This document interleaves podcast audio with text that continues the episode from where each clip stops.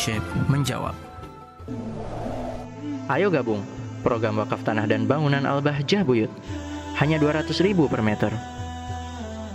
Assalamualaikum warahmatullahi wabarakatuh. Waalaikumsalam warahmatullahi wabarakatuh. Allahumma salli ala Sayyidina Muhammad wa ala ali Sayyidina Muhammad. Allahumma salli wa sallim wa barik. Abah, izinkan kami bertanya. Semoga Abah selalu dalam lindungan Allah Subhanahu wa taala. Amin. Amin amin ya rabbal alamin. Abah, jika seorang istri rajin sholat, rajin berjamaah dan rajin mengikuti pengajian, tetapi tidak pernah melayani suami, alasannya karena faktor usia dan karena suami tidak pernah bekerja dan tidak mem- dan memberikan nafkah lahir. Makanya istrinya tidak mau melayaninya. Apa hukum istri seperti ini, Abah? Mohon penjelasannya, syukron. Baik. Rajin sholat, rajin majelis ilmu, tapi nggak pernah mau melayani suami. Maka ini adalah pelanggaran kemaksiatan bagi seorang istri. Wahai istri, se sejelek kayak apa pun suamimu itu adalah suami. Jangan engkau melakukan sesuatu yang menjadikan sebab suamimu adalah emosi, marah, atau bahkan puncaknya Allah marah. Puncaknya Allah ma marah. Kalau memang ternyata suamimu tidak bisa kerja, nggak bisa memberikan nafkah dohir, bukan dengan cara seperti itu. Kalau engkau pingin minta keadilan, minta keadilannya adalah kepada Mahkamah Agung. Tapi bukan berarti di saat suami itu minta, tiba-tiba nggak diturutin, itu pelanggaran. Karena seperti apa pun suamimu, selama itu permintaannya adalah hal yang tidak melanggar syariat Islam, istri wajib nuru, nurutin. Karena istri yang soleha itu nurut patuh kepada suami, selama tidak nyuruh kepada sesuatu yang haram. Ya, selama tidak nyuruh kepada sesuatu yang ha, yang haram. Kalau nyuruh sesuatu, sesuatu yang haram nggak ada yang diturutin, nggak perlu. Sekarang memang suamimu dalam keadaan nggak bisa memberikan nafkah. Tapi bukan berarti kamu tidak tidak nurutin keinginannya. Apalagi dalam urusan bangkitnya syahwat tadi itu harus tetap. Kalau enggak, kamu nanti dihukum oleh Allah. Kamu nanti dapat murka malaikat. Adapun kalau ternyata sekarang suamimu tidak bisa memberikan nafkah, ditengok apa sebabnya? Apakah dia memang malas?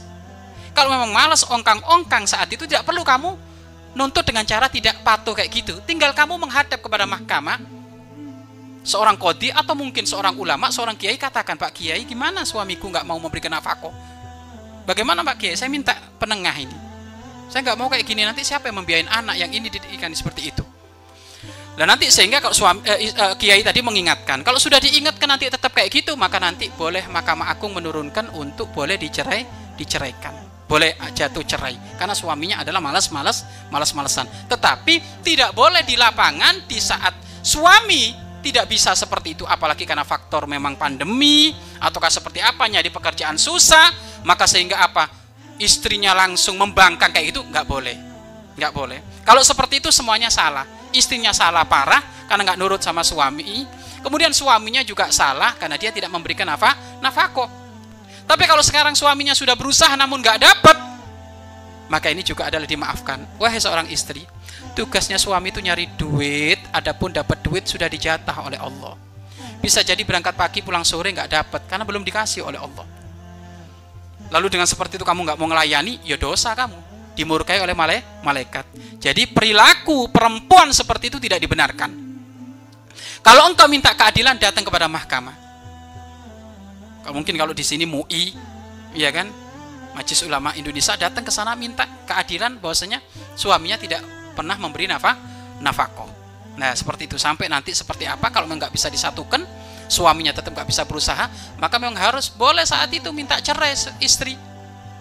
Ya, karena jangan sampai orang orang laki-laki itu nikah hanya hanya cuma bondo nekat saja. Iya kan? Akhirnya apa? Nafkah dohir nggak dikasih. Loh, kalau nafkah dohir kan nggak bisa ditunda. Bang lapar iya nanti makan dua minggu lagi kalau cair. Nggak bisa kayak gitu.